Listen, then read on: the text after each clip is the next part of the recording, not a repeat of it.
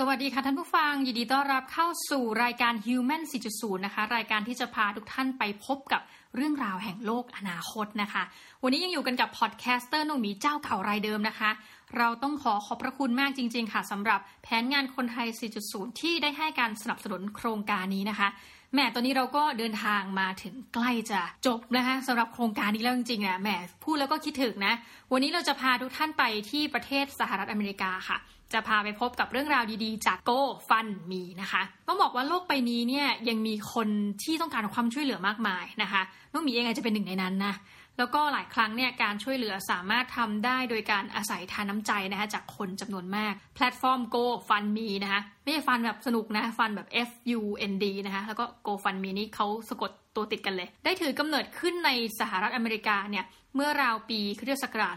2010 นะคะ โดยจุดประสงค์ของ GoFundMe ก็คือว่าเป็นการสร้างแพลตฟอร์มนะคะที่ระดมทุนเพื่อทำประโยชน์ให้แก่บุคคลหรือว่าชุมชนนะคะที่ผ่านมาเนี่ย GoFundMe สามารถประดมทุนไปได้แล้วนะคะ9,000 ล้านเหรียญสหรัฐ แล้วก็มีการบริจาคเงินเนี่ยไปแล้วกว่า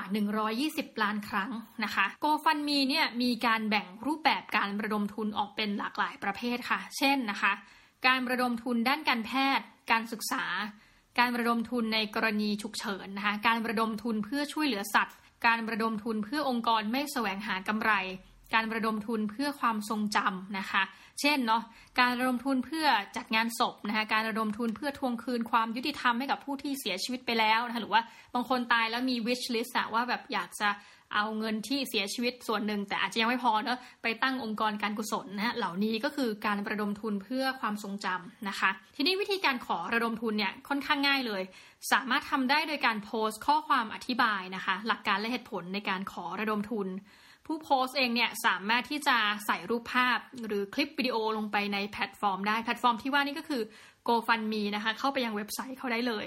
ผู้ขอระดมทุนเนี่ยจะต้องทำการกำหนดเพดานนะคะว่า เราต้องการเงินเท่าไหร่ในการขอนั้นต้องมีเป้าหมายเนาะโดยแพลตฟอร์มนี้จะมีการแสดงจำนวนของผู้แชร์นะคะจำนวนผู้กดติดตามจำนวนผู้บริจาคแล้วก็รายชื่อผู้บริจาคและจำนวนเงินบริจาคล่าสุดนะคะเรียงตามลำดับไปเลย แล้วก็สุดท้ายก็จะมีการบอกถึงยอดรวมของเงินบริจาคนะทั้งนี้ก็ผู้ใช้งานแพลตฟอร์มเนี่ยสามารถที่จะเขียนข้อคิดเห็นนะคะที่มีต่อการขอรับบริจาคได้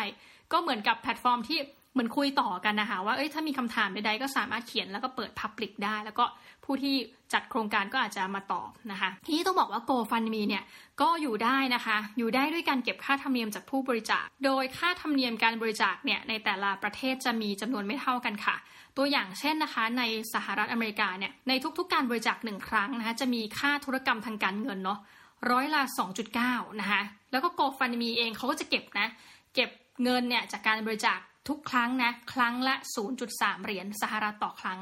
ต้องบอกนี้ว่าตัวธุรกรรมทางการเงินก็จะไม่ได้ไป GoFundMe ใช่ไหมจะไปที่อาจจะเป็นแพลตฟอร์มธนาคารหรืออะไรก็ว่าไปนะคะ ในกรณีของประเทศโปรตุเกสอันนี้ยกตัวอย่าง เพราะเขามีหลายประเทศคือแต่ละอันเนี่ยก็คิดไม่เท่ากัน โปรตุเกสนี่แอบแพงนะจะมีค่าธรรมเนียมเฉพาะของ GoFundMe ไปเลย ร้อยละห้าเราเข้าใจว่าเขาต้องไปเสียภาษีอะนะคะแล้วก็ค่าธุรกรรมทางการเงินนะคะร้อยละ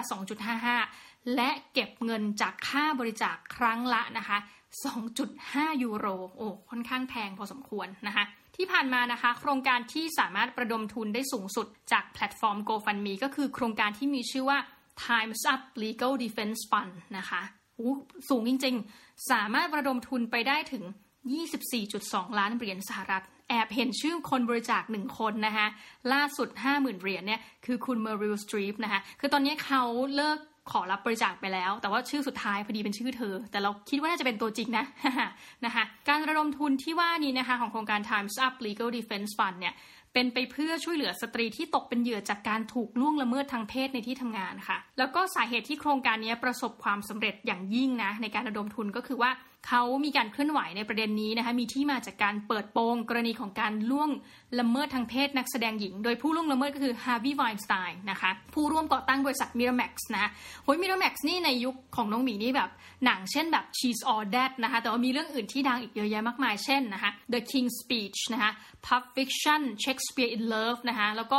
จริงๆมีโหนักแสดงหญิงเยอะมากที่แบบ ถูกตาฮาร์วีเนี่ยทำการล่วงละเมิดทางเพศนะคนก็เลยเริ่มอินขึ้นมามาก เพราะว่าเริ่มมีการประท้วงนะคะแล้วก็บางทีเนี่ยฮาร์วีไวน์สไตน์เนี่ยเดินทางไปที่ไหนก็พอดีถ้าผู้หญิงจำได้เนี่ยเขาก็มีหลายคนที่ประท้วงเขาอะนะคะ ทีนี้ในกรณีของประเทศไทยมีเหมือนกันค่ะ ถ้าเกิดท่านอยากจะบริจาคนะคะก็มีแพลตฟอร์มที่เราคิดว่าคนหลายคนรู้จักนะคะ เพราะว่าคนบริจาคให้เยอะมากเลยนะคะ แพลตฟอร์มนี้มีชื่อว่า เทใจนะคะ T A E J A I นะเทใจก่อตั้งโดยพี่เอดานะคะ